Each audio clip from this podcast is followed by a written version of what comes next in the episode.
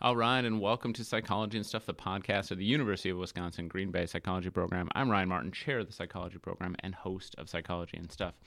We've got a very special episode uh, today. Next week, we are taking uh, about 36 students, and a whole bunch of faculty are going to the Midwestern Psychological Association Conference in Chicago.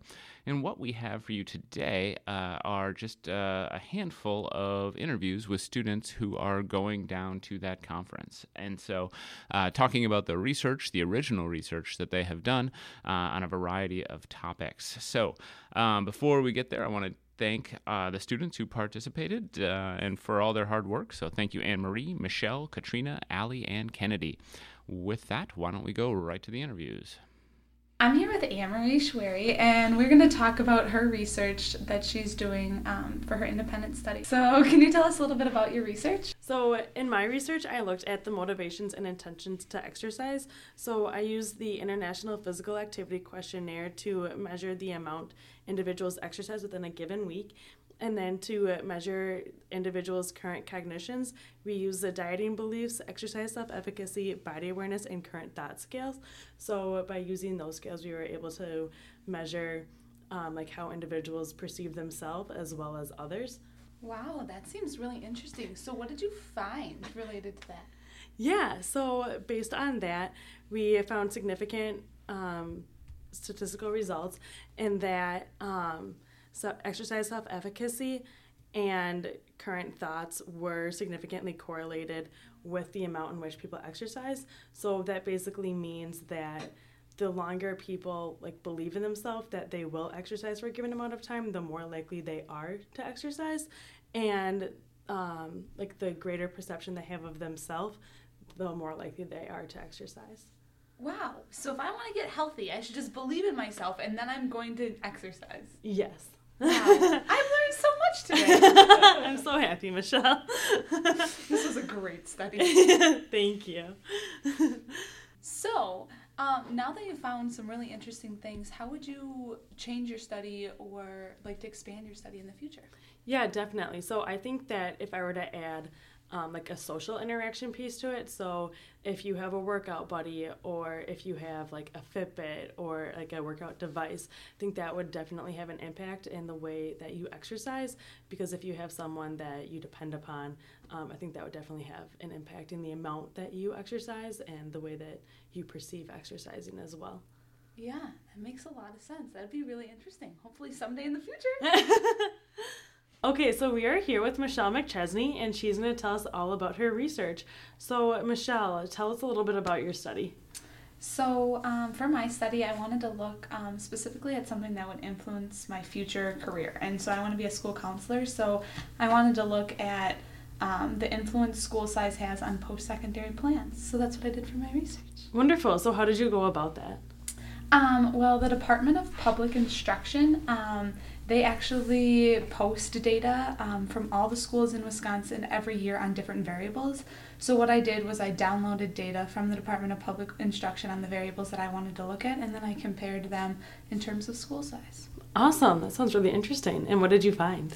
Well, I found that um, in terms of plans, um, more students from small schools plan to attend like vocational college rather than a four year university, whereas um, in for large school students they the majority of them plan to go to a four-year institution. So that was kind of interesting to see um, the difference between small and large schools. And then when it and when it came to enrollment so the number of students who enrolled in a four or in a four-year or two-year institution um, post-graduation um, there was similar rates between large and small schools. So both small and large schools are having people enroll. Um, there's just kind of a difference in the which type of um, whether it's a four year or two year institution. That sounds great. So, if you were to do this again, what would you do differently, or like what would you add to it? Um, if I was able to add to it, I'd really like to um, add interviews um, and go into some of the small schools and be able to talk, and large schools, and be able to talk and see, talk with the students and see exactly why they have the plans they do. Why do they plan to go to a four year institution, or why do they plan to go to a vocational college or go right into employment um, because I think it's interesting that these small school students don't necessarily want to go to a four-year institution and so is that because of like the size of their town or is that because of like they just want to do what their parents do or they don't want to leave their small town so there's a lot of like interesting factors that could be playing and i would be in, like figuring out what those are Awesome. Well, great research and great work, Michelle. Thank you. thanks Okay, so we are here with Katrina Weber, and she's going to tell us a little bit about the research that she's been doing throughout the year. So, Katrina, tell us a little bit about your study. Um, so our study was um, looking at the cross-cultural attention processes with parent and child interactions. Um, so I did this research with Professor Sawa Senzaki. So we um, did the study here in the U.S. and then there was um, a parallel study done in Japan with her collaborator. Um, so we were looking at just like the differences in um, how you, what you pay attention to between the U.S. and Japan. Um, and so we did this to kind of see if it matches with the types of societies that um, the U.S. and Japan are. So the U.S. is more individualistic um, and just kind of more, I guess, like egotistical compared to Japan, which is more of a holistic society.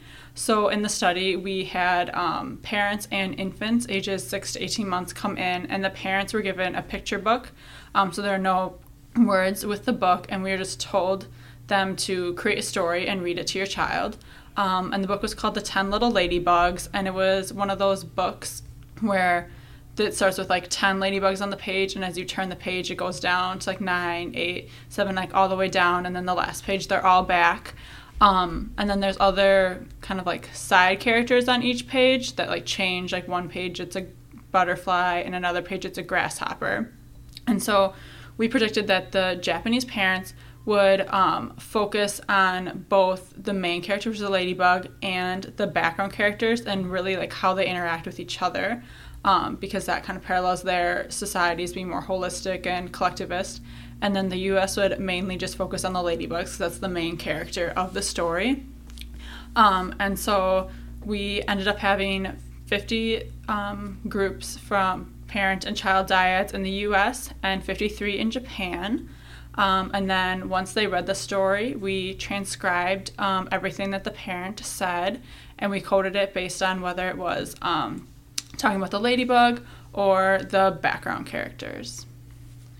So, then what did you find based on that? Um, so we um, all of our hypotheses were supported. We did find that the um, U.S. parents talked drastically more about the ladybug than the background characters.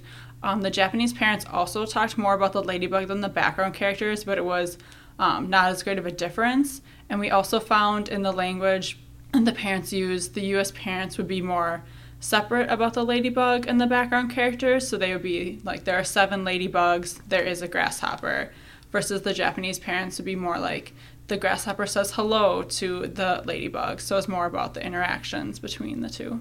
This is amazing research. Wow. And very interesting findings. Yeah, it was really cool to learn about the different like cultures and how that even affects like what you pay attention to. Yeah, and all from a storybook. Mm-hmm. Wow. Yes. So, if you were to be able to do this again, what is something that you would maybe do differently, Um, if anything? I don't know. I just actually read an article on um, using uh, like electronic book where there was like no words and you created a story, um, and then there are also like kind of prompts included. Um, so that was more focused to be used with um, lower SES like families to kind of foster that parent-child interaction. So maybe kind of something like that to see even if that's like different across cultures as well. SES is socioeconomic status. So, Katrina's also going to talk with us about the research done by the Psychology Human Development Club research team, which worked with Dr. Ryan Martin. Okay, so um, I worked along with Caitlin Polly, McKenna Garvey, Emily Valukas, Natalie Werlin, and Tanner Ross on a project uh, that looked at the engagement and um, kind of opinions on the psychology major, especially now that it is a fully online program that's being offered. Um, and so, what we did was we sent out a survey to students um, and we were asking if they take classes all in person, kind of half and half in person and online, or completely online. And we were then looking at the level of engagement within the major and activities through like the clubs that we have and just other um, activities that the department offers. as well as their attitudes and feelings towards the psychology major in the department here at UW Green Bay, and then its effects on their GPA. And so we hypothesized that the primarily online students would be less engaged in the psychology major and would be less satisfied with the major than the primarily in person students. But we did not believe that there would be an effect on their GPA, whether they were in person or online students. Wonderful. So, did your results support your hypothesis? Um, yes, they did partially. So, we, um, the primarily on- online students were less engaged with the major, but they were not less satisfied with the major. So that was, I guess, a positive that that wasn't the way that we had hypothesized. That even though they're online, um, they're still very satisfied with their major. And we did find that there was no significant difference with their GPA if they were online or in person. Wonderful. So, if you were to add or change anything to the study, if you were to do it again in the future, um, what would you do differently? Um, I guess I would just like want to do it like wait like five or so years to do it again when it's more because it's like a very new thing that it's like mm-hmm. a strictly online degree. So I would like to kind of like you know um, do it again like when there's more students that are just in that strictly online um, degree program. Wonderful. Well, great. This is very important for our psychology department to have this information. So thank you for all of your guys' hard work. Yeah, thank you. My name is Allie Schramm. I'm a current senior at UW Green Bay in the psych major, so I'll be graduating in a few weeks. Um, and my research is on my honors project. so I decided to study um, the difference between, if there was a difference, between stigma of someone with a, a, mental illness or stigma with someone who had a physical injury and a mental illness. So, what I did was I had two fictitious patients that um, one of them had just symptoms of anxiety. I didn't say that they had anxiety, they just had symptoms.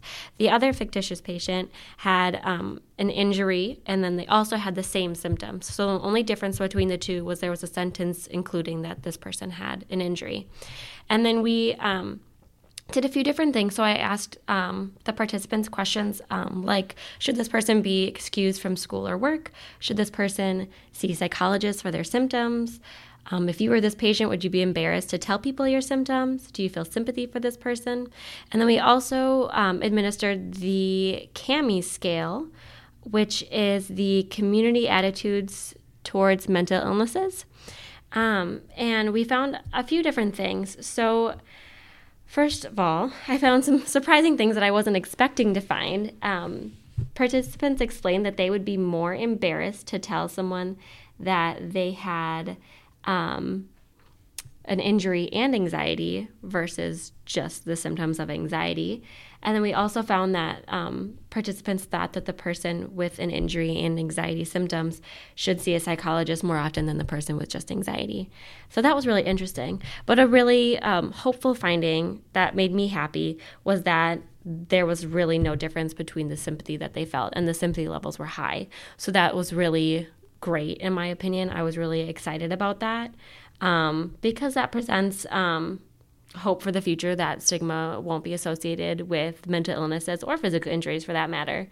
Um, I think that some of the findings that we found could have been attributed to the sample. So, all of the um, participants were um, students in the introductory to human development or psychology courses. So, these are students who have some sort of um, exposure to mental illnesses and may already have their stigma decreased. Whereas I feel like if we put this survey out in the community, they might be a little different and the results may be a little bit more varied. So if I could do anything differently in my research, I would have wanted to put it towards um, community members instead. Um, with a combination of students on campus, because I feel like then you would have more of a generalizable and um, comprehensible findings that could be generalized to the public. Um, so, yeah, that's my research. Okay, we are here with Kennedy Wentz. So, Kennedy, if you could introduce yourself first and tell us a little about yourself, and then we can talk about your research. Hi, I'm Kennedy. I'm currently a senior at UW Green Bay, and I'm a major in design arts and a minor in psychology and studio arts. Awesome. So, could you tell us what you researched about? I studied room characteristics and perceptions And the purpose of our study was to determine if people perceived rooms differently based on distinct room characteristics and whether or not room evaluations correlated with personality. Uh, we found that open rooms get, received more positive responses and closed rooms received more negative responses, okay. and also low saturated rooms received more positive evaluations, and high saturated rooms received more negative evaluations. So, what do you mean by like high saturation, low saturation, and like closed and open? So, would it be like open concept or like a room like we're right now where it's closed? uh, the open rooms included less furniture and windows, okay. and the closed rooms included more furniture and no windows. Okay. And they also varied on four room types so, living room, bathroom, bedroom, and kitchen. Okay. And, what was the saturation? The saturation. The low saturation essentially means that it's a lighter color. We okay. use like a light tan, and then the high saturation is more of a stronger color, so we use like a dark brown. Okay, that makes sense. That's really interesting. So, if you were to do the study in the future, would you do anything differently? And if so, what and why? Um, I probably wouldn't manipulate as many variables because I manipulated three uh, mostly because we try to find correlations between like the personality of the participants and how they evaluated rooms. And we found that the personality only correlated with specific combinations of the three characteristics rather than just one char- like one general characteristic. Okay. That makes sense. That's super interesting. It's kind of like um, a mixture of like personality psych and like environmental psych, which is super cool, and like also your major. Yeah. So that's awesome. Well, thank you so much for telling us about your research. Congratulations, and um, I hope you have fun presenting at MPA. Thanks. And there we have it. Thanks once again to Anne Marie, Michelle, Katrina, Allie, and Kennedy. Uh, really excited to hear the results of those at the conference as well. So, uh, that is all we have for today. I want to, uh, again, thank our guests. I want to thank Kate Farley, our producer, who put all of those interviews together into one neat, nice package. I want to thank Kimberly Vlies. I also want to talk about our next episode. So, next week, we are going to be live from the Midwestern Psychological Association Conference, talking with uh, some of the other researchers, not necessarily from UW Green Bay, who are presenting their work there. So, we will be live, bringing a microphone around from presentation to presentation, uh, talking with, with uh, student researchers about their work. That's all we have. Thanks for listening.